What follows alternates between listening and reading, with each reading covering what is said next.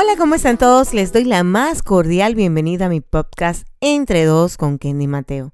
Y para mí es un honor contar con ustedes como audiencia. Estoy feliz, estamos en nuestro episodio número 8.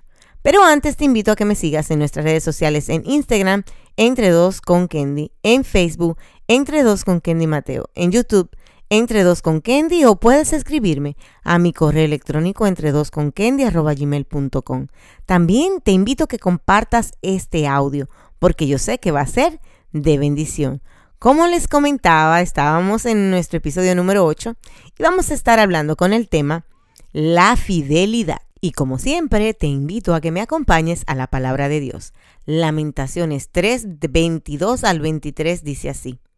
El fiel amor del Señor nunca se acaba. Su misericordia jamás se termina. Grande es su fidelidad. Su misericordia son nueva cada mañana. La fidelidad de Dios. De eso quiero que hablemos un poco. La fidelidad es un complemento único y que se identifica a través del amor.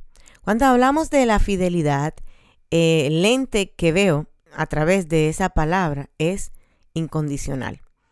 Es ese amor que no espera nada a cambio. Es esa seguridad que es igual a confianza. Es esa resistencia que pudiéramos estar dentro de cualquier tormenta y nada cambia. Simplemente permanezco. Cuando la fidelidad ha llegado a ser el cinturón de mi vida, mi pensamiento tiene que cambiar. Dios es fiel y seguirá siendo fiel. A Él no le importa cuántas veces hayamos fallado, su amor y su fidelidad sigue intacto. La fidelidad de Dios podemos observarla a través de su misericordia, que está para nosotros cada mañana. La fidelidad de Dios podemos palparlas a través también de su gracia, que está en todo tiempo para nosotros también. La fidelidad de Dios nos acompaña y hace florecer en nosotros firmeza en lo que hemos creído, confianza en el camino de la vida eterna, afectas ideas y obligaciones en el compromiso que hemos asumido cuando decimos, heme aquí Señor. También la fidelidad nos ayuda en la unidad, integridad y respeto.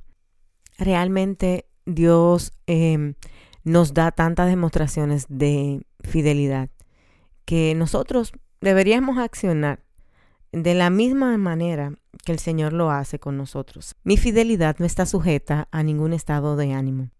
Simplemente yo decido ser fiel. ¿Ser fiel a qué? Bueno, mi fidelidad va sujeta a lo que creo. Mi fidelidad va sujeta a mi entorno familiar, a mi familia, a mi esposo o esposo, a mi trabajo. Miren, la fidelidad, como le comentaba, es una decisión. Mi decisión de ser fiel hace que el otro esté seguro y que yo esté seguro de lo que hago. Eh, te animo a que eh, la fidelidad de la que el Señor nos habla en la palabra, eh, tú también las ejerzas con otras personas. Pienso que es muy importante que eh, este principio de ser fiel, nosotros lo hagamos de una manera consciente.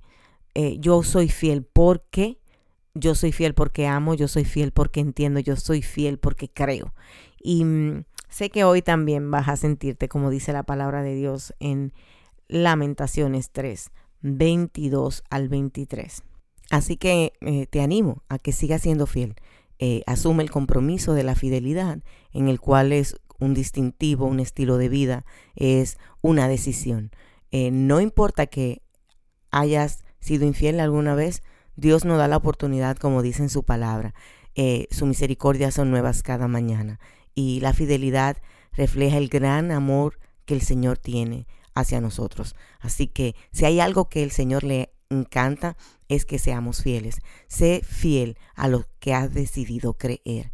Yo espero que esta palabra haya servido de bendición a tu vida, eh, haya hecho un trecho a seguir para que desde hoy en adelante sigamos siendo fieles. Dios te bendiga, Dios te guarde, Kendi Mateo te habló y espero verte en otra en estrellas.